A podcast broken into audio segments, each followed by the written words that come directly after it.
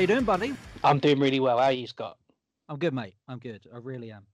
Kind of bonus episode because we're we're doing things a little bit differently on this.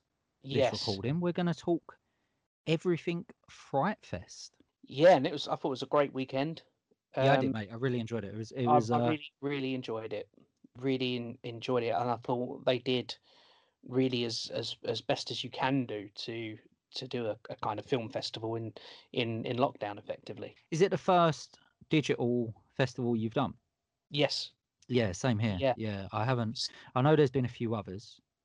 I mean, I did notice um, when I when I bought my films, and if you, when you go into your library, it was advertising. You know, this third party website was advertising all these other film festivals that Yes. they yeah. run as well. So I might. I, I mean, I enjoyed Fright Fest so much online. I'm, I might be inclined to check out some of the others as well. Same. I really liked it. I, I really liked it. And one of the one of the aspects I will touch on off the top is when me and you were originally discussing if we were going to do the digital version of Fright Fest. You know, we we both have been to the um, physical event. We're both Yep. uh, fans of the physical event, but obviously, you know, digital is a little bit different. I understand why some festivals will do it and have been very successful with that.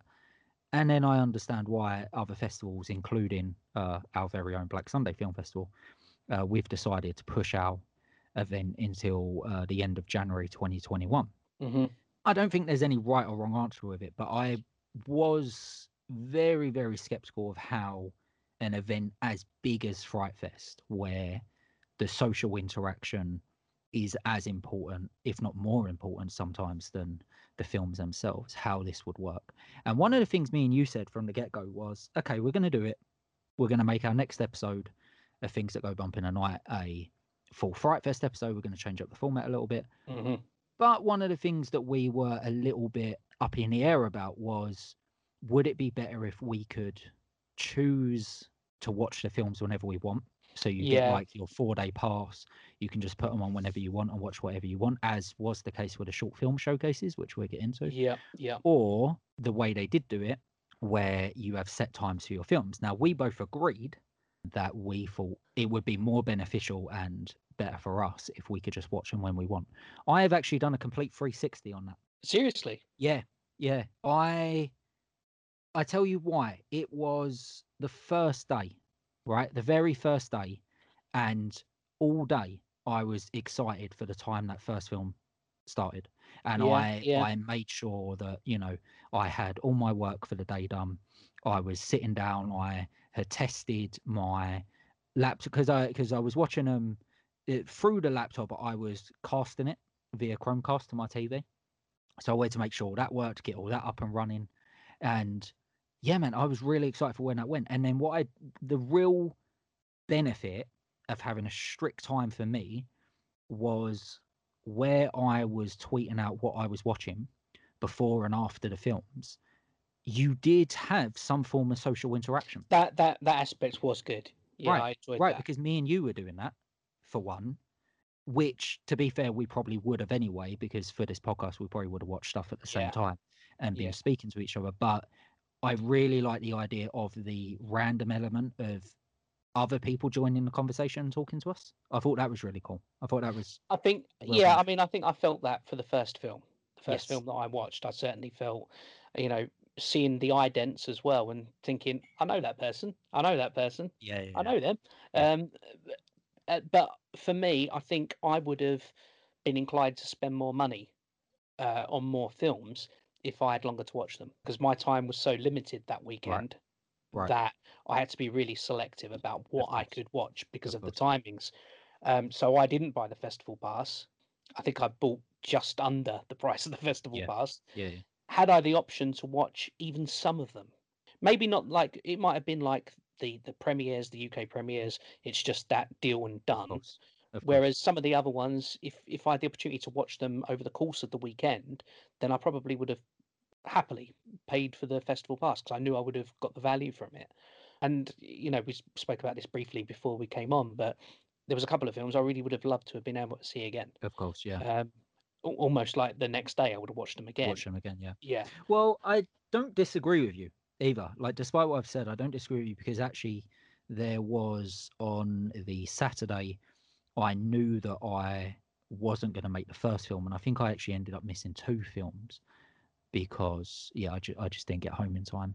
And then on the Sunday as well, I, I had planned to do the whole day Sunday, and then I had to go out in the morning, so I ended up missing the first uh, Mm. one or two films of Sunday as well. So yeah, I definitely miss stuff that I plan on watching because of that format. But I just think from a social point of view, it was it worked quite well. It it, it worked really well actually. it's one of those things where it's, it's not going to please everyone, is it? Because it's so different. You know, at the end of the day, you wouldn't be able to do that had you been at the physical weekend. Yes, You know, of it would have been you're in and you're out, and that's that. Yeah. So let's get into it, man. What was the uh? So shall we start with short film showcases? I love them. Yeah, I mean they're always the highlight of the festival for me. If I'm honest, I I come out with one or two features that are real standouts for me, as I did with this digital edition. But the shorts, I I just love short film showcases because I feel like you're always going to get quite a lot you like. You're going to get stuff you don't like, and that's fine, right? Because there's there's such a mix. You know, I found that with this, some films that I really liked, other people didn't really like, and then films that weren't Mm, for me, mm. other people really liked. But I love that. I love that dynamic. I love the the difference in that. I'm not someone that subscribes to this. You have to like everything, and if you don't like it, it's a bad film. Like, no, not really. Like, it's just not for you, right? It doesn't appeal to your Yeah. taste. So, with that said, short film showcase one. What stood out for you? Yeah, I mean, I, I, to be honest, I wasn't even going to go for the short film showcases. It was on your recommendation, so thank you for that because I wasn't going to go for them. Okay. um, really, really pleased that I did. Um, and as you said, you know, we're we're we're, we're both the same. We don't really want to dwell on the things we didn't like. That's that's not fair. But there was stuff I didn't like. Let's, let's be Yeah. clear on that. But there was a lot that I did like, and I've I, I've picked three from each of the showcases of ones that really stood out for me. The first one on the short film showcase one was Breakfast by Paul Beattie, which was Oh, the yes. Australian uh, zombie. You know, the the, the, mum's unwell. The she mum, gets yeah. up and, and she's cooking. I really liked that film, but not not because of the zombie element, which we've we've seen many times. What I loved about the film was the sound. Um, Oh, I okay, yeah. really, really loved the way when she was eating that it was so over the top, like the Yeah. crunch of the toast, um, the noise of her jaw moving. That's what really made me take notice. Uh, and I mentioned to you before the films that I really liked. Um, I watched a couple of times because we had the luxury of Yeah, watching them whenever we yeah. whenever we want. Just another shout for that. Um, Yeah. but we at first I wasn't sure. Second time I watched it, I thought, no, I've got to, I've got to bring it up because I it was the, I mean, I thought it was acted very well and I thought it was shot very well. Nothing original with the story whatsoever. Yeah. But the way it was done, I really enjoyed, and I thought it was worth mentioning on that basis uh, for the, for the way they played with sound. It was just, it was so emotive and graphic. The sound, I can, I can hear her eating the toast now. It was so loud. I thought it was great. Yeah, I completely agree. I think the the sound design and also a shout out for the cinematography of that film yeah, as yeah, well. yeah. I think the those combinations and then, you know, the way it was directed, the way it was all brought together was really, really well done. I think we got a lot of zombie content, a lot of mm-hmm. virus content over the course of this digital edition, which, you know, let's be honest, we're we're gonna get. We're gonna get a lot of isolation stuff, a lot of zombie stuff, a lot of virus stuff. I do hope that we do start seeing something a little bit different in that vein. You know, I think there is a way to do isolation stories Mm, that are different and don't rely on zombies. Um, shout out to the Shudder original film Host. It was by a couple of English Yeah. filmmakers, uh, Yeah. which was again great, right? It was it was an isolation film, but it was a séance over Zoom, and you know it was a. It was a nice twist on that, and you know that's why I think you can do something original and different. Um, but in terms of yeah, what I did like about this short, the lighting was incredible. I think the overall direction was incredible. mm, I mm. think the acting was really well, really brought into the acting. But yeah, that sound design, man. You, Do you know what I was when all. you know when when the son walks in on the mum at the end, um, having young kids myself, I and who have done acting, And I just kept thinking that's horrific that he's standing there seeing what's going on. But then my brain kicks in and says, no, of course he's not seeing it. They're just filming his face. Yeah, he can't see what the, he can't see what the mum's doing. But I just kept thinking, oh well, I wouldn't have sent my son to do that. yeah. so the next one I really liked, and I knew I would, was going to like it straight away, was Tarrare, the animation. And I don't know if you know, but this is based on a true story. He was a French showman uh, who's he had a condition where he just had an insatiable hunger. He just could Right. not. Doesn't matter how much he ate, he just could not stop eating. He um, and the short film loosely follows that. So the reality is he wasn't big, he wasn't fat, overweight. His stomach got incredibly distended when he ate, and then wow. he would keep eating. He enrolled in the French army, and they quadrupled his rations to feed him. And apparently, he reeked, and the other soldiers did not want Right. him there. Uh, but the, uh, the the scientists and the, the medical people in the in the army wanted to study him. And it was quite interesting. He done he done all sorts of things. They like he swallowed a message, a secret message, and smuggled it into Prussia. And then at the end, which actually plays into what happens in the short film, he went into a hospital and there was rumours of a baby going missing, and there was rumours that Wow. he might have might have eaten it. And I think this was the 1700s at some point, possibly early 1800s. Wow. Interesting. I like this short film because essentially, what was it? It was a single static picture.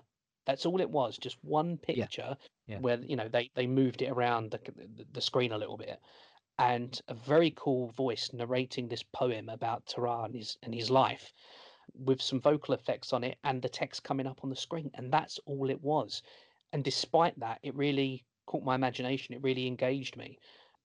Uh, and I know uh, that there's been some criticism of, of this short film, Yeah. but for I mean, I completely agree with you, man. For me, it, it works. It, it really, really works. It really stands out. But like you said, there was some disagreement on this film. This is actually one of the short films throughout both short film showcase one and two where a lot of hate, but you also had a lot of love from, from what I saw. But here's what I say, man. I, I think that's doing something right because out of all the short films, it had people talking more than anything yeah, else, I, uh, I and just that really works for me. I, I was surprised at how much it captured me with what was compared to some of the others on here is going to be uh, quite a basic production. I'm not saying it wasn't hard work. I'm sure it was, but you know, it's it was just a picture and a narrator at the end of the day, and it really grabbed me. I thought it It- was yeah, really really I, good. I completely agree. It really, really grabbed me. Uh, so that was by Brian Gillespie. So well done, Brian. I thought it was great. Yeah, definitely. And if you uh, can check that out, find it anywhere else, definitely do. I think it's quite a polarizing short, but Mm. again, I, I feel that's doing something right. It's Uh, you know, got to watch like- it. Do you know Yeah. what? In an, in another place, another time, that might have been my creepy link of the week. If Yes, uh, if we hadn't seen yes. it together, that's the sort of thing I like. Last one for me on show, Showcase One was Finn Callan's Guest, which Yes. was about a, a, a disturbed young lady who sees this haunting figure uh, following her around, breaks into someone's house, and so distraught by being haunted by this figure that she mutilates herself to stop experiencing it. First time I watched it through, I didn't like it. Okay, Um, interesting. But I watched it again. I watched it again, and I watched it more with the intro. And I took because the director done a, a a bit of an odd intro to it, where he was wearing an did, old yeah. mask. I'm not sure what that was about. Yeah. Um, but I, I took more notice of that this time, and he introduced it as based on a recurring nightmare he used to have. And once I'd caught hold of that, you see this figure, I, I could almost I could feel the nightmare that he was having.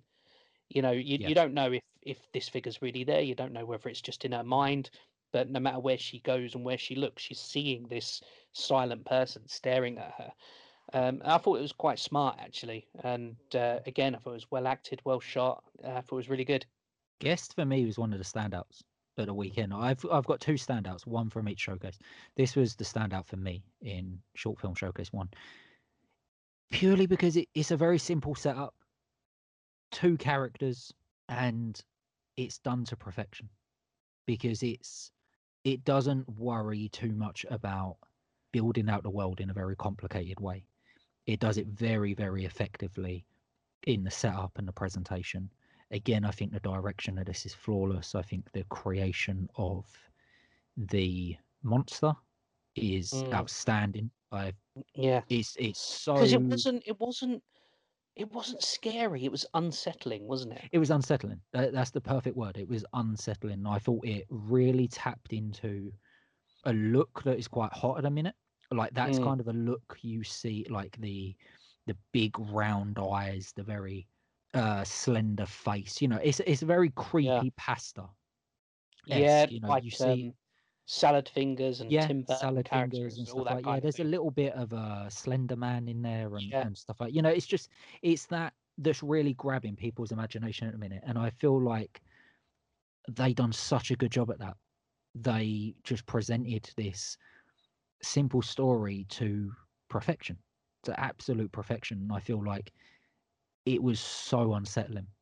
It was so unsettling. It wasn't built on jump scares. It wasn't built on, you know, fast pace cuts to, you know, or somewhere you're jumping out your seat. It literally cuts to quite a long shot of Mm, the monster mm. and just holds it. And it's It like, holds it. It holds it too long. I mean, I mean, too long in times. It works brilliantly, but too long, like you, you get quite uncomfortable Yeah, looking at it. yeah. But that's perfect, right? And and That that's why I feel It was just great. everything about this. I, I thought the I don't remember the actress's name, but I thought she done an outstanding job. I feel like the director done an outstanding job. The editing was Yeah. perfect as well. I feel like it was edited really, really well.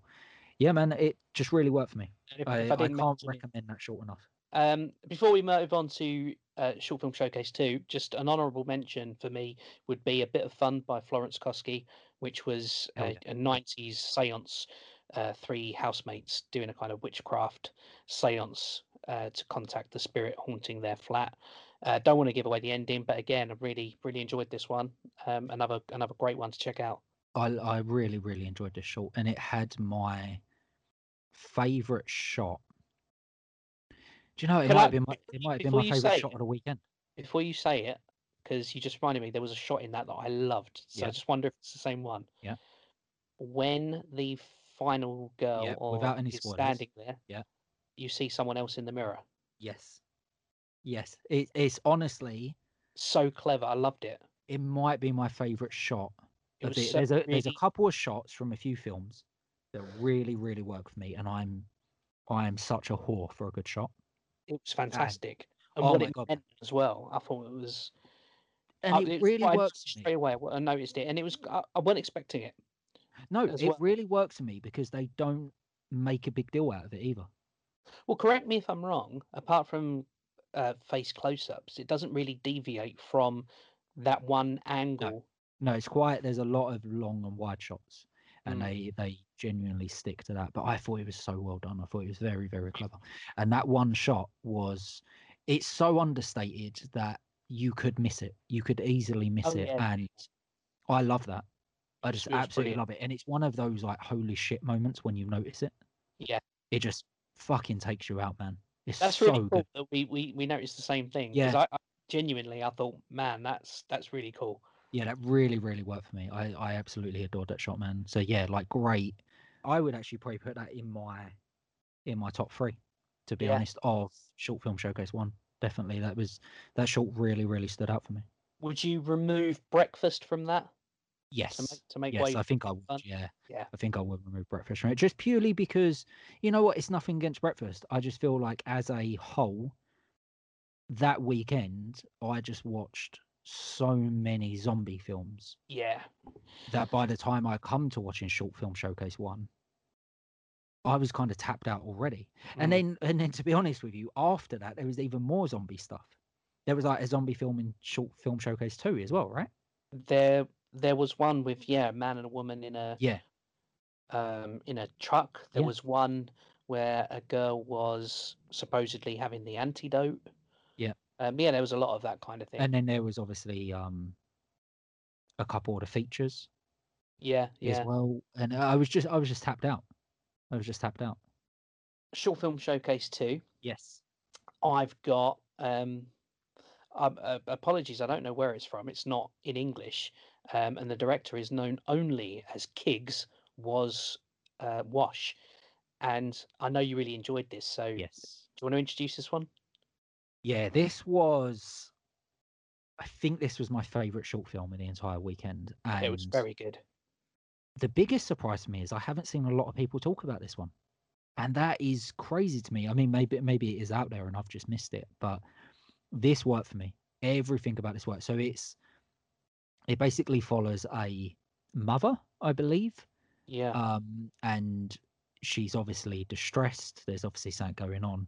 It takes place in a basement, very dark, very dingy, and sitting in front of her is a washing machine that's got gaffer tape all around it. Uh, the washing machine's on, and and something is inside, and yeah, it kind of plays on that. Mm. That's that's kind of where I'm going to leave it. But I thought the setup for this was like out of the gate, right? It was just really intriguing. Atmosphere, you know, turned up to 11. The camera movements and the direction towards the washing machine to create the Mm, intrigue there mhm. of like, okay, what is going on here? Yeah.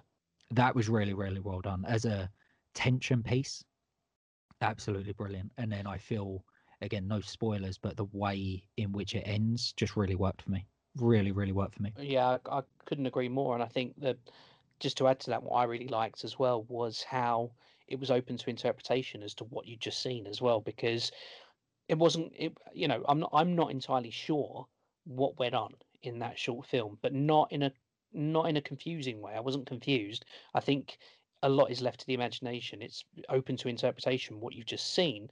Um, for example, without giving it away, something happens right at the beginning that you don't see, you hear off camera. Turns out maybe what happened isn't what you think happened. And I quite like that. I thought it was it it really kind of switched round, you know, I think that's why I really like it. Yeah, it was, I it was good. yeah, I'm a big, big fan of stuff that's left open and stuff that the audience can buy into and try and work out, Mm, you know, what's going on, what's happening. And this just does it all. This just Yeah. works really, really well for that. And it stays with you. I Oh, always yeah, find that's. Really I- important in shorts or features, you know. you, you could probably watch it again and gain a different interpretation of what you've seen. And it wouldn't be right or wrong. It would just be, you know, what you're bringing to it at Yes. that point. I don't think necessarily, you know, unless the, the director ever explicitly says this is what's happening, you're never going to know. And that's great because it is what you think it is. Yeah. Really, really worked, man. So what's your what's your second one?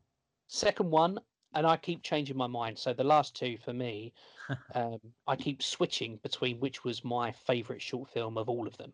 At the moment, I think it's going to be the last one I mentioned, but the very close second then is Death Walks on Nitrate by Yeah. Kevin Fermini. Really love this kind of. Ah man, it's filmed on Super 8 and it's about a young woman who is taking photographs and and she photographs uh, an elderly woman's death um, and it kind of all escalates from there. But I've, it was very very over the top very 70s very you know tarantino-esque. It reminded me a bit of if tarantino made um, an amicus production you know the old 70s production company. Yeah. It was great. I thought it was really really good. A couple of niggling bits i didn't like but that was personal taste. But overall um, i really enjoyed it and i think it was quite unique amongst all of the short films I think that's a great way to describe it. I think it was very unique. It was a homage to 70s Italian horror Yes. cinema, and it done that to perfection. I thought, and it but it didn't just pay homage. It actually it done something a little bit different, and it kind of mixed up the genre a little bit, and I really like that. I feel Mm. like it actually added a little something else because when it first started, it didn't have me hooked, but as it went on, it did, and I feel like that's the mark of a really, really good film. And that, Mm. it just worked for me. It knew exactly what it was. It knew exactly what it wanted to do, and it moved ahead to execute that to the best of their I mean ability. the the special effects, the music, Yeah. the lighting, the shots. I, I loved I loved it all. yeah, I, mean, lo- I love the way it looked. I some of the the way it effects sounded. were so were so over the top silly, but they were supposed to be. You know, it wasn't Yeah, that they run yeah. out of money. It did what it was supposed to do, um, and I found it quite very creepy as well. It's the sort of thing that would probably, you know, make me look over my shoulder if I was watching that alone at night. Yeah. I quite, I really enjoyed it. Yeah, yeah, man, I, I have to agree. I really have to agree. So before I get to which at the moment is going to be my favourite short film. My honourable mention for uh, this one is Werewolf, uh, which I really, really enjoyed. Kind of comedy horror Yeah. uh, based around a card game. That was by uh, Markus Meedt, and don't know the actor's name, but there's a the, the character Kenneth in there who narrates uh, the game that they're playing at this kind of uh, dinner party that they're having is is fantastic. I found it really funny, really well acted, great dialogue. The lighting and effects whenever Kenneth spoke was really really cool. I, I thought it was great. I have to agree. I think the setup for this one was outstanding. I thought the it was a really smart screenplay. That yeah, the switch in the lighting and the setup when Kenneth is shown on screen, opposed to the other cast members, is great. It's just really, really great. Really, It really actually fun. um, it reminded me of uh, a little bit like it. It was a very short Inside Number Nine episode, and I could see Steve Pemberton playing Oh, Kenneth. I okay. thought it was Yeah, was very clever. I think not to be too critical, but for me, the reason why I didn't make my top three, I wanted more from the ending. Not going to give away the ending, but wasn't. I, I kind of saw it coming from a mile off, and when I did see it, I wanted more. So I think that's why it didn't make the top three for me. yeah. I think I have to agree on that. I think the, and I don't know if it was just because this start and the middle was so good that Yes, the ending fell a little bit flat for me. But you know, by no means did it make it a bad film.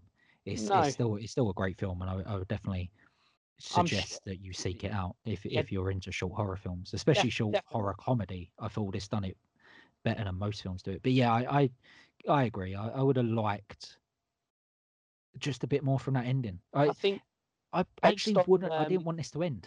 Yeah, well, exactly. And I mean, based on this, what I did enjoy about the short, I um, I definitely want to see more of Markus's work. I've, I've been meaning to, you know, see if I can find what else he's done because he seems like a really smart director. And uh, yeah, I would have, I would have liked more at the end. yeah, definitely one to seek out. Definitely one. Um, yeah, if we can find it, if if it goes online at some point, yeah, we'll definitely share it. I think a lot of people will get a kick out of it. So go Yeah. on. My top one was uh, The Motorist by Ciaran Lyons. Okay. Um, and I can't recall. It's been a few, few good few days now since I watched it, and I can't remember if it's set. I think it's set in Ireland, rural Ireland. Uh, I could be wrong. It could be Scotland I actually. believe so. I Um, believe it was Ireland. I mean, in my head, it's Ireland. So Yeah, I think yeah. so. And it was. I I really love folk horror. It was very much a folk horror. Yeah. Uh, very British. You know, there's a, a strange pagan community. It, I might have enjoyed it so much because I just come off of watching Apostle as well on Netflix, which I really enjoyed. But anyway, Oh right, yeah, Um, okay. So, uh, The Motorist is about um, a guy who seemingly has run over a young member of this community. And the community, as you can imagine, are not best pleased. And as is such in these kind of remote communities, uh, they're not interested in calling the police, otherwise, it wouldn't have been Yeah. much of a short horror film.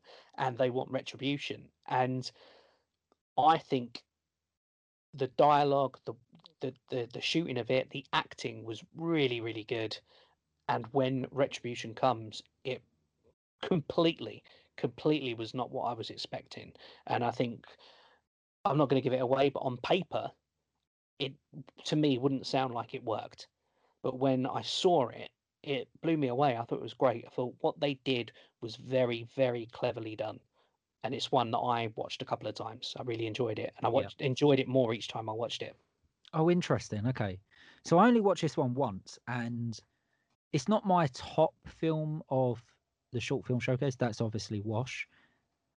I'd be lying if I said this one a close second, though, purely because I watched it once and I couldn't really put my finger on it. I liked it, but there was something that just weren't sitting right with me. And it just made me think about it more and more and more.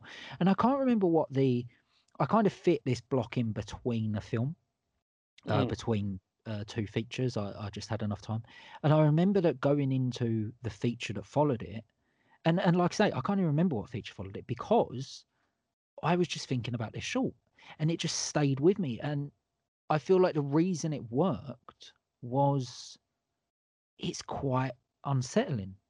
And we were saying Mm. this about guest, right? And I feel like this does it, but in in a very different way, in a very Yes, yeah, you know is. It's folk unsettling. Yeah. horror and it's very well put together. It's a very, very well crafted. Mm. And I, you know, and I don't use that word lightly. I feel when saying it's very well crafted, there's been a lot of time and effort put into the lore and building that world and building that mythology. And I feel like there is so much to dig into with this film. I I could this. Do you know what? This could almost be a proof of concept for a longer film. I was just going to say, I was just going to say exactly that, man. And I wonder, I do wonder, because the acting was so good. I thought it was really top quality. Yeah, I would love to see that. I would absolutely love to see it. I think it's such a great concept for Mm. a new folk horror film. Like Yeah. that, just just that setup of a motorist that you know runs someone over or kill someone in a small village, a small Yeah. you know remote area, and they they get their own revenge in a very unique. Yeah, just in a very unique, very And it- unset. Do you know what? It is Why? unique because I was having to think about this, and you know, obviously not all the time, but when you think of folk horror, straight away, you know, someone is going to get murdered in some sort of sacrificial way to whatever they worship, and that's not what happens here, and it threw me. Yeah. It it really Yeah. threw me. It, it- what happens is not what I was expecting. Yeah. Um, and it threw me in a good way. Because even if it had been, oh, you know, let's put him in a giant wicker man and you know set him on fire and whatnot, you know, fine. I still reckon they would have done that very well. But it's because it was so unusual is what really hooked me to it. I completely agree. I completely agree, man. So yeah, let's uh let's wrap it up by just recap your your picks again, just so if people want to jot them down and, and go and find them, they can. So just Uh, yeah, just say the titles again. Breakfast, Paul Beattie, Tarrare, Brian Gillespie, and guest Finn Callan. And uh, bonus one for me was a bit of fun, Florence Kosky. And then we've got Wash by Kiggs, which you absolutely love. Death Walks on Nitrate by Kevin Fermini. Uh, bonus one for me was Markus Meedt's Werewolf. And then my top pick was Ciaran Lyons, The Motorist. Yeah, guys, go and check them out, and uh yeah, please go and support because you know the you don't know where these filmmakers are going to be in a couple of years, and hopefully they'll be turning either these ideas or or some new ideas into features because I think they're all outstanding. More They all than a a- couple will go yeah, on a they all done a terrific job, and I feel that apart from a couple of features that we're about to get into next, these were actually all my standout films of the weekend. Yeah, I mean, which, so what one do you want to start with? Right, so let's start with one that you actually recommended to me, a documentary called "Hail Yeah. to the Deadites." I mean, I, what can I say? I'm a massive Evil Dead fan, or so I thought, until I saw the guys in in this documentary. And then Um, you were put in your place. I was firmly put in my place, Scott, because I I thought it was going to be more the making of and a little bit of fans, but rather it was a little bit of making of and more all about the fans. Um, so it wasn't exactly what I was expecting, but I was pleasantly surprised for that. I thought it was a brilliant documentary focusing on so-called super fans of uh, the Evil Dead series. Um, had some great, great interviews with, uh, of course, Bruce Campbell, um, Ted Raimi, uh, who I think is fantastic. He plays um, Henrietta Knowby, who's my favourite Deadite in the franchise. Not surprisingly, Sam Raimi's not there to uh, be interviewed, but Oh, I was- yeah, I was a little bit disappointed in that, but I mean that's yeah, right? I mean, you kind of feel like if you've got Bruce Campbell and you've got Ted Raimi, you're you're literally one step away from One the main step, man. yeah. But he Um, doesn't do a lot, does he? he doesn't know, and I think if he don't want to do it, he's not going to do it. Um, to be fair, I was surprised they got Bruce Campbell. I I, I I just thought it was going to be very low key, following the fans, going to exhibitions. I wrote his name down somewhere and I forgot his name, but the special effects guy. Oh, um, he's great, isn't he? what a lovely bloke. He just seems like the nicest guy on earth. He seems so nice. I would love to go to his horror convention just to meet him. And he, he seems like the kind of guy that would happily spend an hour talking to you. Yeah, yeah, without a doubt.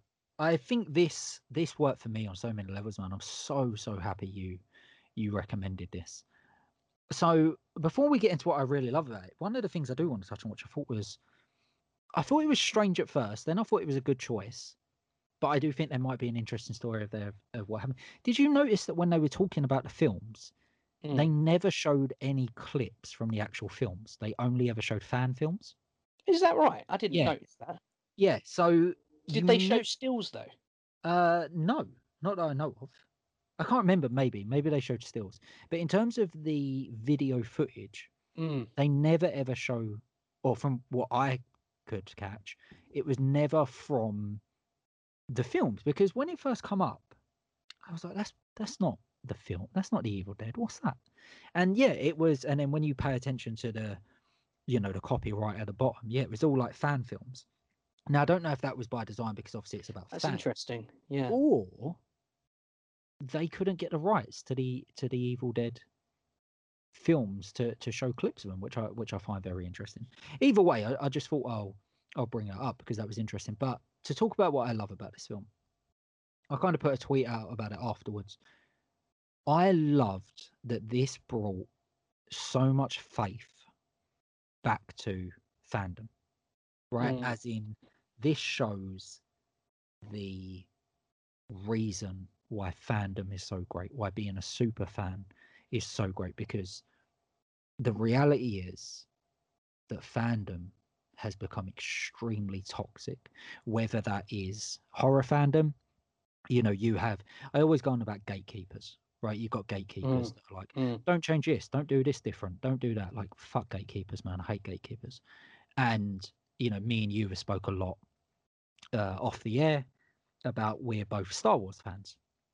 And unfortunately, Star Wars probably has the worst fandom in the world, right? It is the most toxic place in the world Mm. at the minute because no one can agree on anything. And unfortunately, we seem to be in this kind of position of if you don't like something, then it's terrible.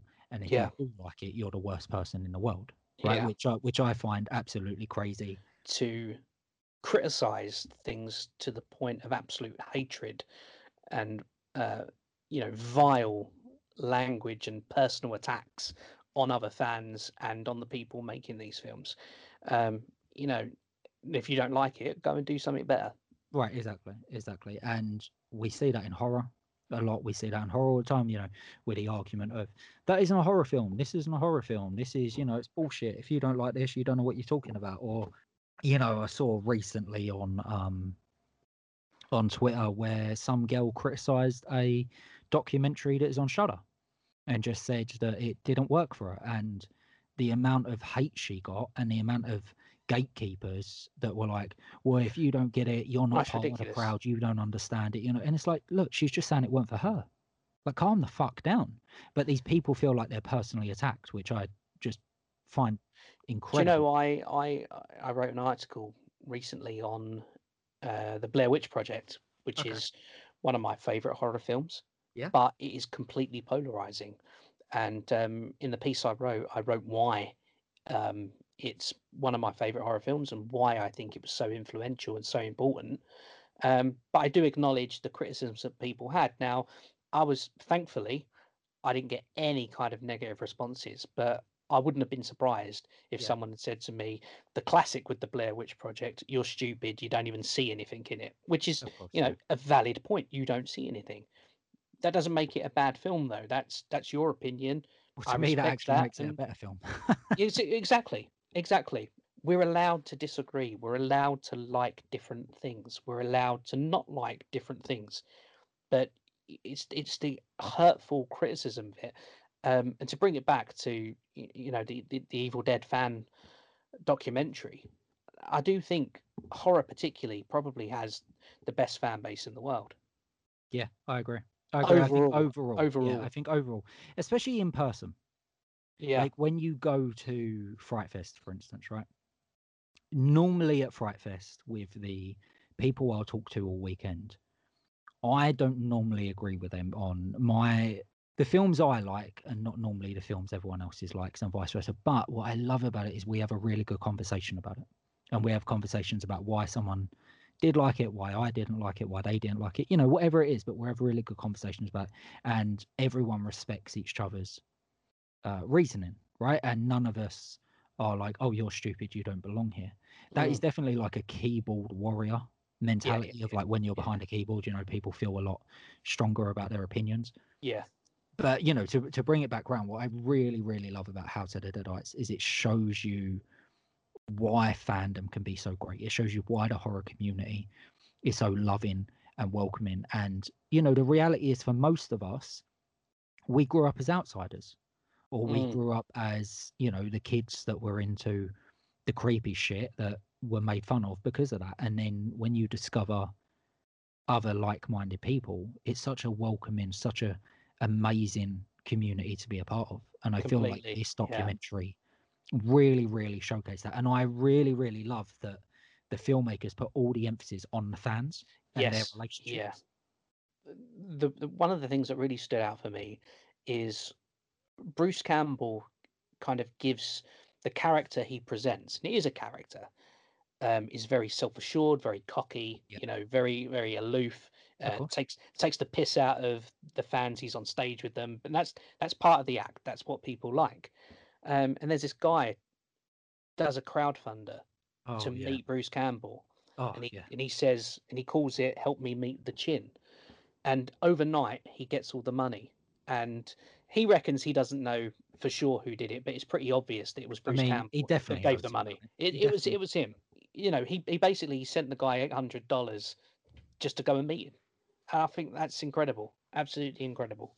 Yeah, I I completely agree. I feel like there was a lot of heart wrenching moments. There's there's one moment that me and you have discussed, and actually I'm oh not gonna. man, Yeah, I'm not actually gonna bring it up because you know it's one of the It was- it was- It was film. beautiful but heartbreaking. Yeah, Um, and all I will say, if you watch it and you know what we're, we're talking about, the strength of that guy and his family oh, is, incredible. incredible. Is incredible. Absolutely incredible. But it also shows you the importance that film and art can have.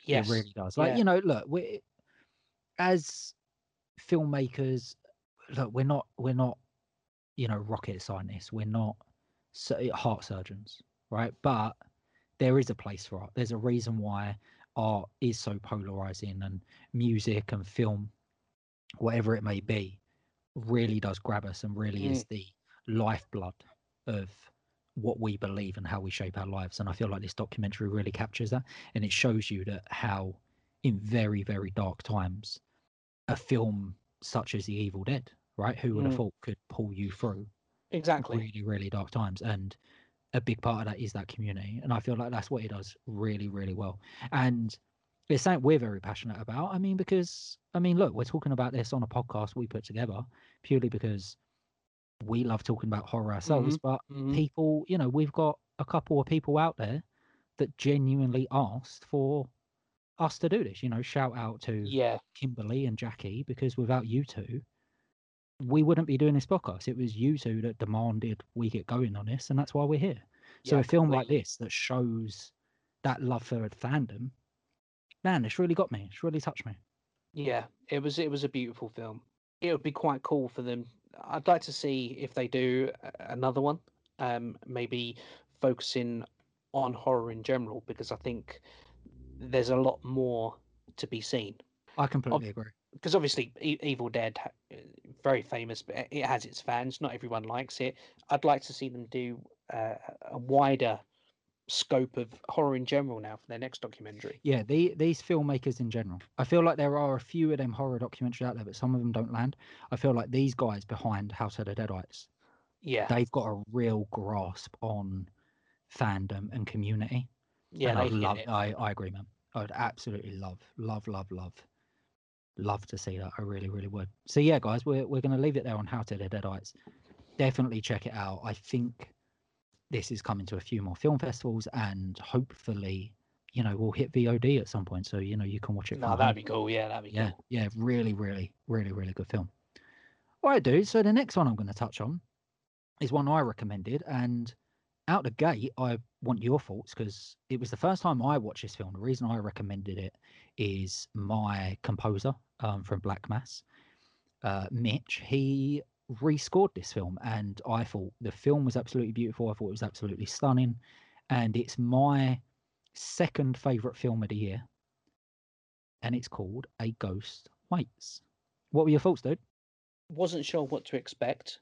Of course. Um, I enjoyed it uh, very much. I liked the idea behind the film. I thought uh, the effects were the effects were really really good. I thought the acting was great. I loved the touches of uh, comedy. Um, I think before the comedy really hit, I think the guy who's uh, checking the house over, he really nailed it with his level of reactions to the kind of hauntings that were happening. Yeah. Because sometimes you think, oh well, you wouldn't stick around at that point; you'd be gone, or you know, you wouldn't shrug that off. And and I just thought he pitched it very well with his reactions uh, all the way through. I mean, and then obviously when the comedy kicks in, it's you know, it's that goes out the window to to for, to move the story forward. However, I'm actually going to say I was a little disappointed with the ending. Oh, okay. Interesting. Yeah, Reason yeah. It's going to be difficult for me to say without giving it away, but? Okay. I thought it was an easy way out of the ending. Right. Okay. Um, okay. So d- don't get me wrong, I really enjoyed the film. I, I, I really liked this film. I was hoping though that the inevitable ending they could have found a different way to get there. Um, I I didn't like the actions that led to that ending. Interesting. Okay. Am I Okay. making sense? It's really difficult No. No. without, no, spo- yeah. Without, without spoiling, spoiling know, what happens. Yeah. No. You're you're making perfect sense. I, I the ending did work for me actually. Um. Yeah. I I did see it coming. I kind of knew it was going that way, but for me, I was okay with that because the way they handled it and the way Mm. it built up. And They In they did a, of they did a good job of uh, justifying it. I suppose is, Yes, is the yes. best term. They they did a good job. I mean, it made sense, and I liked everything post that moment as well. So kind of in the end credits as well, what was going on and what was happening in the house. Um, I liked that. It made perfect sense. I just and I don't and, and don't get me wrong, Scott. I don't know what I would have liked better. I was just hoping it could have been something Yeah. different. Yeah, I mean that's fair enough, man. That's like I said, it's fair enough for to have those reactions Mm, and to you know still enjoy a film, still appreciate a film, but also wanted it to go another way. I think that's Mm. perfectly fine. You know, if if we're coming back round to Mitch and Black Mass, you know, we were all very happy with the way we are ending that film and the way we were going with that film. But Yeah. for those that didn't like the film, our ending is extremely polarizing for some people yeah. and you know we've had one star reviews based on See, here's here's the thing end- though. You could argue that it's a similar kind of ending. yes However, I really liked it in Black Mass. I'm not opposed to it as a as a concept in film. I just, for some reason, it didn't gel with me in in A Ghost Waits. I don't know why. I, I suppose maybe it was the maybe it was the comedy element it, I think it was. I think it was. It kind of uh, that didn't align for me Yeah. with what happens. Yes Whereas obviously okay. in, in Black Mass, there's a steady uh, build to what in you know, and some people may well feel you, you know you know it's coming, and it makes it no less impactful. Um, but it all made sense. I Yeah. suppose for me, this is the one thing in a Ghost Waits that didn't make sense Yeah. to me. and that's fine i mean it, you know again i've always said this like i say about my own work you know for those that don't like black mass or, or don't like the way i ended it or stuff like that's absolutely fine too like i i Mm, think everyone's opinion you know especially if you can share that opinion in a perfectly critical way yes. like you know like you're you're doing yourself with a ghost waits i think that's fine but you know bringing it back to a ghost waits i feel like you know if if we're going to touch on everything before the ending then i feel like this film was great i felt like the cast were outstanding Yeah, uh, like I don't. I don't know her name. great. I've forgotten her name. The lady who plays the the ghost. Man, oh I um, she so good. natalie natalie walker i believe Yes, that is is it. her name? Yeah. yeah is it, she yeah. was great um I mean, the dude sh- that plays jack the lead, the lead character uh M- MacLeod Andrews i I believe even, I even like the guy on the phone you you never see. I thought, Yeah, I thought yeah. it was really good. I thought it was really good. I thought it was really, really good. There's there's a lot in this film that I'm not sure exactly where the influences come from, but I feel like there was a bit of Beetlejuice in this with a with a few of the scenes. yeah, yeah, yeah, yeah. that that I really like. Again, no no real spoilers for them, but yeah, I feel like there's a little bit of Beetlejuice in there, which I really, really like. I just thought as a as an independent film, they done a stellar job, man. They like they they over delivered. Like for me, like there were a lot of films that would not deliver something this kind of. It's weird to say heartwarming, but you really do buy into the characters, and you Yeah. really do feel yeah. for the characters, and you. I love that struggle that, especially the lead character Jack goes through. Do you know? Uh, uh, this is a big lesson to people in terms of you know the cost of effects in film, um, and there are um, no doubt some expensive effects that they use. But one of the most effective things for me would have been absolutely free to them, and that was you know he goes around the house putting little bits of sticky tape on things, marking as yeah Oh, I've checked that, I've checked that. Yes. He goes around again, they're all gone. And they, I thought that was incredibly Yeah. effective. You know, it, and his first thought isn't haunting. It could be, am I am I going mad? Did I even do that, or is someone messing about with me? Do you know? they are extremely clever with the way they use their budget in this, and Yeah. they they know how to put a bang for your buck on screen. Right, there's a lot of Mm. choices in this that I At, at the right adore. points. There, I mean, the fact that every time you see the ghost characters, they clearly just have like a torch underneath their chin that yeah, illuminates up. yeah, But it's so effective. yeah, it and, maybe works so sometimes well. a hairdryer in the face. Yeah. Oh my god, it works so It's well, brilliant. man. I, I just love it. I absolutely love it. I, Practical I just effects. yeah, this is this is one of those indie films that is a real like love affair. I think for Mm. like indie film fans that that it works for. And it's again, I, I've seen some people that this doesn't work for, and that's fine as well. But for those that this does work for and those that do get it, even someone like yourself that really liked it up until the ending and then you just wish the ending went away. I just feel like this is one of those films that Mm. you definitely will go back to at some point.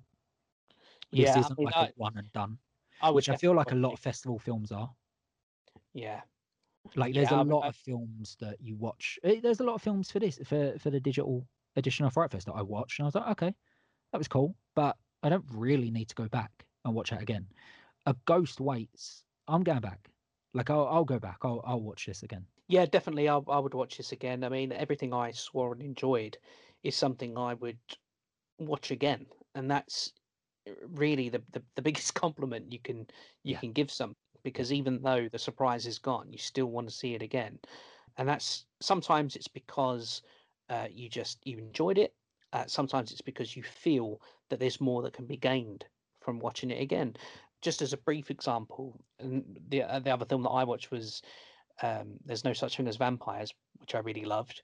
I would watch that again in a second, uh, not because I think I'd learn anything new, just because I really enjoyed it as a film. I thought it was it, it worked really well, and the the same for this one is I really enjoyed it. I don't think I would learn anything more from watching it again, but I think it's the sort of film I enjoyed it so much it deserves a second viewing to see how I feel again about the ending.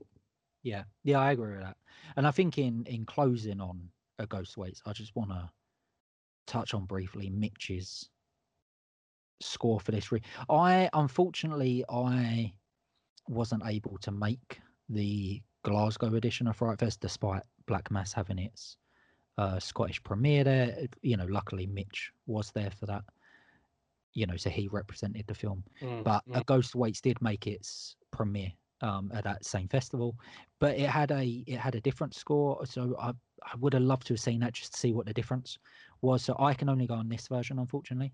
Yeah. But in terms of the music for this film, I thought it was great. I thought it was Yeah, it was. understated when it needed to be understated. I thought it took over when it needed to take over. It was, and I I could just tell, having worked with Mitch, the pieces that I feel I could be wrong, but the pieces I feel he put in there really jumped out to me. And the guy is such a fucking talent. Like he really, really is. Like if we've got any filmmakers out there that are looking for a composer and someone that can just do everything, and believe me, like he can do everything. Tap him up. Like tap him up. This guy is, you know, this guy's going to the fucking moon.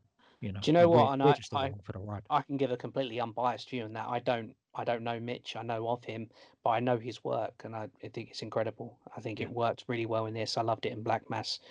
Um, yeah, he's a clear talent. Yes. Oh, he's, he's a hell of a talent, and like I said, the guy, you know, the guy is going places. So, yeah, shout out to Mitch, incredible work, and yeah, just in closing, shout out to everyone on this film. I thought absolutely outstanding, absolutely outstanding. I absolutely loved it. And talking about films I love, Wow, right? Wow, that's that's just the way. that's all I can say. Right. Might as well Right. end it. So, it's a film called The Swerve, which I have brought up multiple times. This is like our what, Chris, seventh episode, and I feel like every fucking episode I've brought it up. you Yeah, know, I mean, we had it as a trailer last time. we had it, didn't yeah, we had it as a trailer Uh, last time, and it, it's just a film. I about it the time before. Oh man, so I I originally saw this film at Panic Fest. I've been dying to see it again.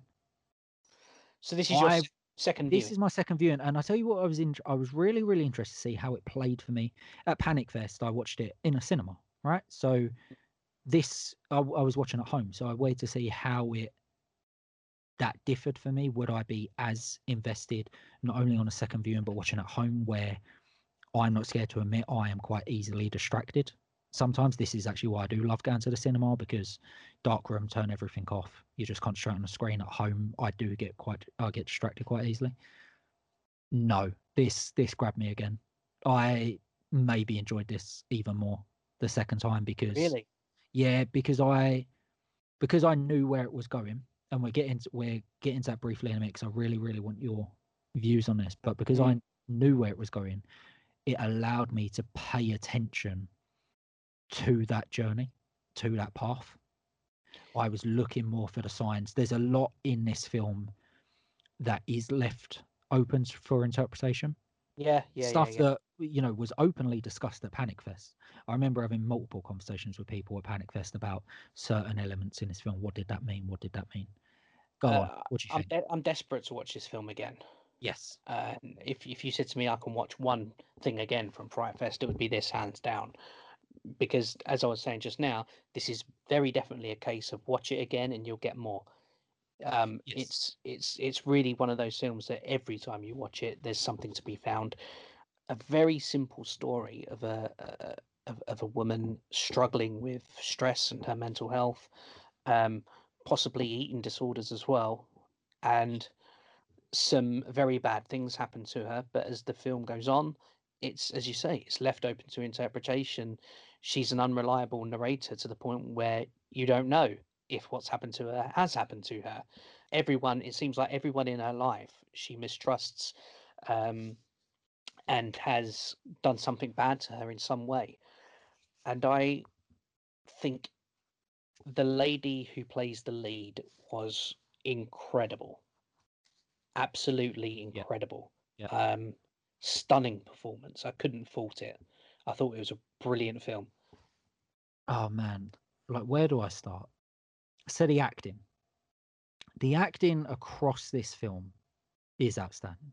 Is outstanding from the lead to the supporting cast to um, Ashley Bell, who is probably to most horror fans probably the most recognizable because of the Last Exorcism, where she played Nell. It's outstanding. It's it's outstanding across the board in terms of acting. They are. It's a stellar cast. Even the, The- minor minor roles of her children Oh, the minor, all great, all great. Now I have to give serious fucking credit to the screenplay for that because what these actors have to work with is pitch perfect. What I love about this film is, like you said, it's on the surface quite a simple setup. It is a woman descending into the darkest depths of her mind, right? Into the darkest depths of her depression. But the way in which they go there is extremely well put together. It's extremely complicated in a way because what I love about this film, what I really noticed on a second viewing, is no one in this film, including the lead character, is completely innocent. They Yes. all they all do stuff that is wrong. Yet there is also a path laid out to where you see where they go. Like the husband is like your main villain in this film. However, Yes. his character and the life around him, the world around him, is wrote so pitch perfect that you kind of see his descent as well into what he does Yeah. because you see the you know the uh, this pressure that you know he's put on himself with his job and then his relationship with his kids and his relationship with his Yeah. wife and everything that's going on there and he in his mind just feels like he can't catch a break and then you've got obviously our lead character and her complete descent into chaos. You've got that then supported by her kids supported by her sister supported by her mum Mm. supported by her pupils at school and you know one pu- one pupil in particular who again absolutely fantastic. The characters in this film all feel real. They all feel real. They Yes, feel like yeah. real people. They feel like real people with real problems with real struggles. Now i'm not going to get into exactly how this ends but i love the way this ends the way this end is so fucking Yes. tragic Yeah. but there is poetry to it. There is real poetry to the way this film ends. Oh, it's so good, man. And there's so much else you can dig into, right? Like there's this whole subplot in the house with the there's like a, a rat or or a, a Yeah. little uh, mouse, The whole thing with the pies. right? It, it's incredible. I, It's I actually incredible. I interpreted the husband a little differently. Okay. So I, I agree that he's basically the villain of the piece, if, Yeah. if there is a villain. of um, yeah. But I wasn't so sure he necessarily did what she perceived him to do. Right. Interesting. yeah. Um, he may well have done. He, See, but I I did think about this too. I, yeah. I got the sense that you know everything that she thinks happened to her did or it didn't or some did and some didn't but what i did think was true with the husband absolutely was how emotionally manipulative he was of her to keep her in her box to keep making sure no matter what she says well you need to take your medication. Are you still taking your medication? What i think was an absolute triumph is and i don't know that i mean we're, we're both very open about it. I don't know if we've mentioned it on here before but we've both suffer with mental health issues Yep. and i think that uh, the way she descended was very believable i thought it was very very believably done Well, I'll tell you what I really liked about what they done with this film around mental health. And, and like you said, you know, we've both been very open about me and you both have mental health struggles. You know, I mean, it's no secret that my last film, Black Mass, was born out of my struggles with depression. Here's what I really, really like about this, which I feel a lot of films don't do, a lot of media pieces don't do, and something that is still quite I don't know if it's frowned upon, but people just don't like talking about it. Is the reality is that when you struggle with mental health, it doesn't just affect you, it also affects everyone around you. Now, that is not saying that makes you a bad person or that makes anyone a villain, but that is the reality of it. You know, that is the reality of when I was suffering with depression really bad, when I was at my absolute lowest, it affected everyone around me. It affected you know the the people that are closest to me in my life. It affected them. It affected the the point of view where you know i had built up a crew of people where we make films and i wasn't making films for over a year or two years and and not doing anything. And it it, it affects everyone in different ways because that's I think that's the thing with mental health we don't like talking about is it isn't as black and white as some people like to make it out. mm-hmm. It affects everyone in different ways. No one's the hero, no one's the villain. That's just the reality of it. And I think this film should that perfectly. I really, really do. Yeah, it wasn't actually quite what I was expecting Okay. when I saw the trailer. I mean, uh, it wasn't far off, but I was expecting. Do you know what? I, do you know what I I thought? I thought Well, you That- said Ari Aster, didn't you, I did. Yeah, on the last Yeah. episode? I thought it was going to be more overtly horrific.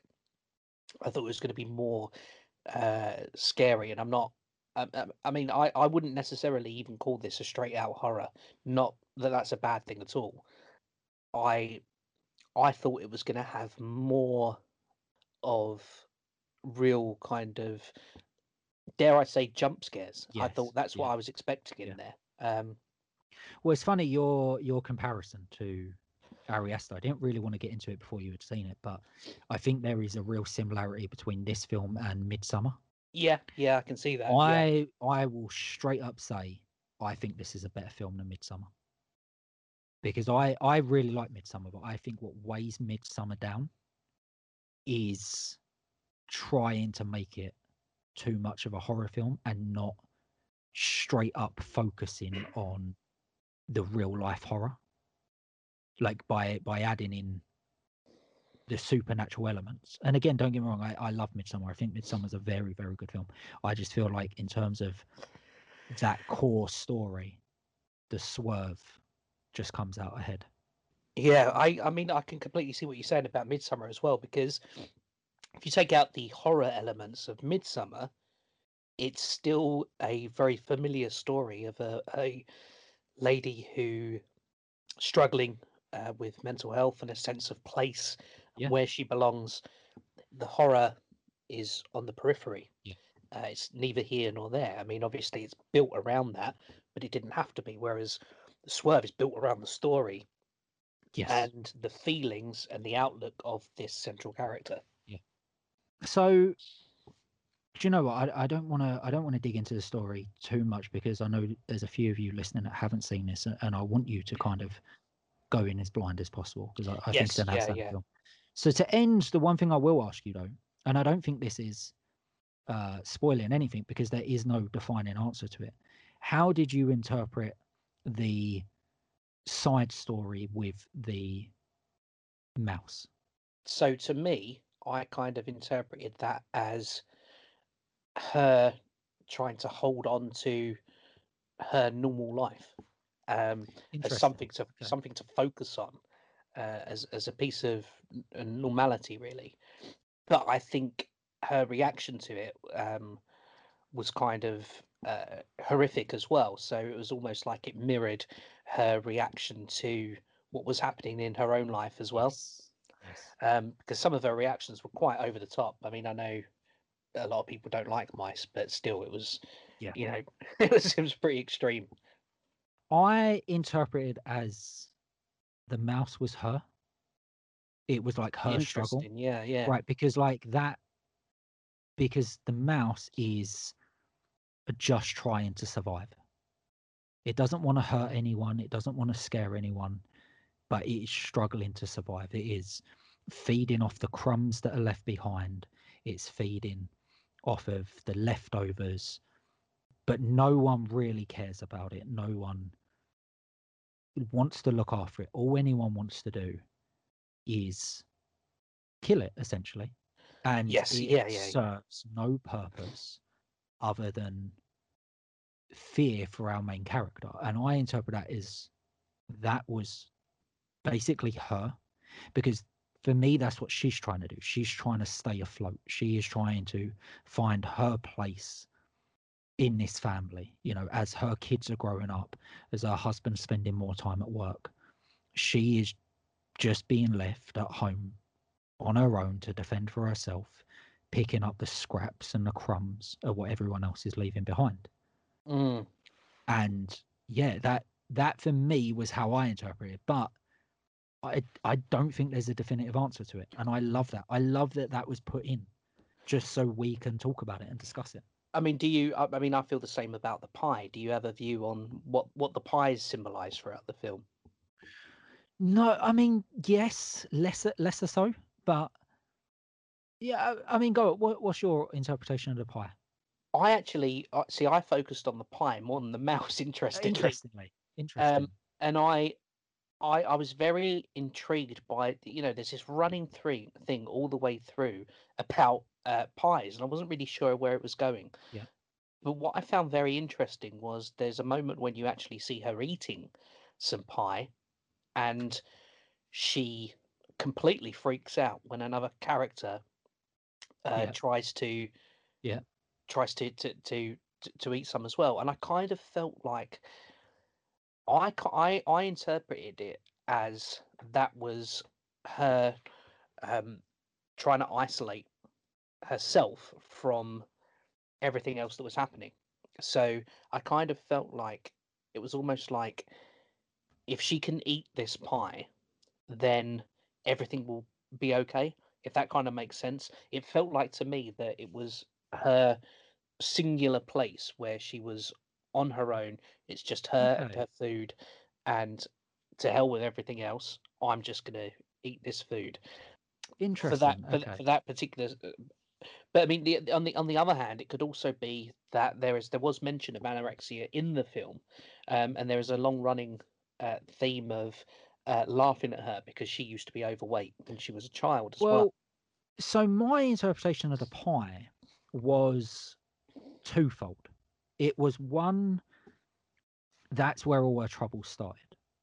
Yeah, right? Like we we get the backstory of where they her and her sister were at nan's when they were kids and the pie went missing and her sister uh, blamed it on her and then her nan and everyone and it, you know it's this funny family story because she used to be overweight but obviously that's where her mental health issues start right? Because obviously when we pick up with her there is this idea that she's suffering with an eating disorder as well as her overarching mental health issues. But if I'm honest, it more represented the ideal suburban American dream that she Yeah. was trying to because what's more American than a humble American pie? She when we pick up with her, she's living this suburban life that she can't really get a handle on. So it's this idea of you should have the kids, you should have the husband. The husband has the good job. He goes to work, he makes the money, the kids go to school. You're this American housewife. And yeah, the pie, yeah, for me, the pie just represents all those troubles. Mm.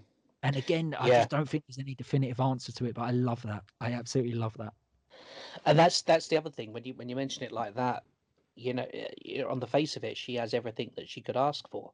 So it, it says a lot about mental health isn't that simple Yes. as well. Yeah. You know. Well, that's what I Uh, mean. It just mental health isn't black and white, and I feel like No, this film does such a good job at portraying that man. I just feel like this is a this is the mark of a really good film, right? And me and you could do, me and you could easily do an hour about the bloody pie, Which uh, yeah, and that's that's a, I mean, that's a bloody side. That's a that's a side note in the film. I just we, really we want to watch it again. days. Oh, I, I really, yeah. I, I need to see it again. It was. It was I've so watched good. this twice now, and if this, you know, if they put up a Blu-ray for pre-order tonight, you bet your ass I'm pre-ordering it. Yeah, Do you know what I mean? Like I just love this film. I love love love this film, and this is my this is my film of the year. I've was watched it it first? Is it a first feature for the director? Yes, yes, it is. Yeah. Wow. What what a way to come out of the gate, right? Yeah, yeah. you know, I can't wait wait to see what these guys do next. I really really can't. I like I touched on before. I, I did have the pleasure of meeting them. They're the most down to earth, amazing people, and they have made one of the best debut features I have ever seen. I can't disagree with that. I think it's stunning. Yeah, man. As I was going to say, it seems like a film from someone much more mature in their filmmaking, someone who's right. Done it for years and uh, evidently not. Oh, exactly. Like if they're coming out the gate with this, where are they're going to be in Yeah. four, five films time. You know, they're these are these are people to watch, without a doubt. I think on that note, man, we can't really get better than that, can we? So No, we should Just uh, wrap go, it up go, go and watch it. Yes, go and watch go, it. go and watch Go and this watch it. film. Go and watch it, please. And yeah, go and go, go and you know search out all these films. Uh, I know they're all still touring festivals, and you know hopefully we're gonna get um a couple of these again at the physical edition of Frightfest in October if that does go ahead, and you know it's, it's to be seen how they're gonna do that. But yeah, hopefully some people get to see these on the big screen, and hopefully they get to hit VOD so you can check them out uh, in the comfort of your own home as well. And we'll have um, we'll we'll, we'll write up in the description all the films that we mentioned as yes, well. definitely. Yeah. All right, guys. Thank you so much for joining us. Bit of a longer episode today, but we could go on forever. To be honest, these Yeah, these films really got us. They they really stood out to us. great weekend. Yeah. So bit of a different episode, bit of a, a different format. Next week we'll be back to our usual horror happenings and obviously ending with our creepy link of the week. So I can't wait to see what you've got lined up, Chris. It's just another week to wait for the Oh. absolute weirdest, scariest thing Can't wait. you could imagine. Can't wait. Really can't wait. All right, dude. It's been a really good one. Thank you so much for joining me again. No problem. And yeah, horror hounds. Until next time, stay safe. Cheers, guys. Bye.